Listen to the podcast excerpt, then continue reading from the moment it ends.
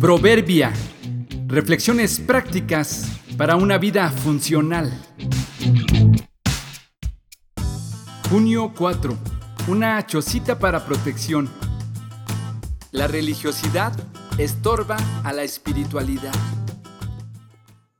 Un ingeniero, hijo de un gran empresario, dueño de una gran compañía y una famosa estación de radio de onda corta, se enteró de la situación precaria, atrasada y de gran necesidad en la que vivía una tribu olvidada entre las montañas, y decidió hacer una expedición para conocer el lugar y experimentar en persona la realidad que enfrentaban los habitantes de aquella etnia.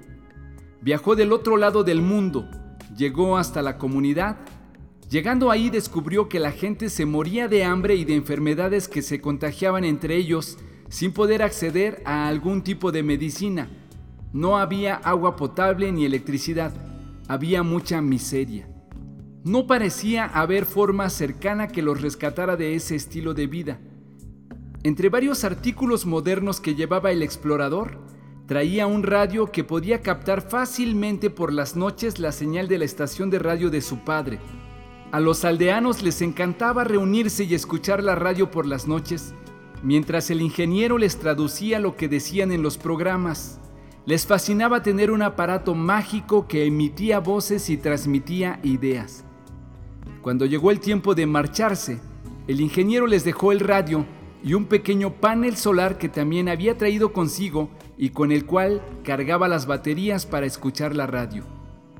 Los indígenas estaban tan agradecidos y sorprendidos con semejantes regalos que en cuanto el ingeniero se fue, Inmediatamente construyeron una pequeña choza al centro del pueblo para cubrirlos del viento y del sol para que no se dañaran.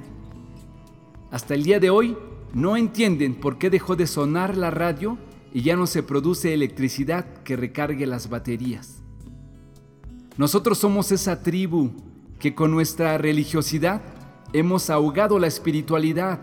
Nosotros mismos en nuestro afán de rectitud y esfuerzo estamos impidiendo que fluya la bendición de Dios. Quita la falsa piedad y acércate confiada y directamente a Dios. Tus rituales le hacen sombra al panel. Y orando, no uséis vanas repeticiones como los gentiles que piensan que por su palabrería serán oídos. No os hagáis pues semejantes a ellos, porque vuestro Padre sabe de qué cosas tenéis necesidad antes que vosotros le pidáis. Mateo 6, 7 y 8.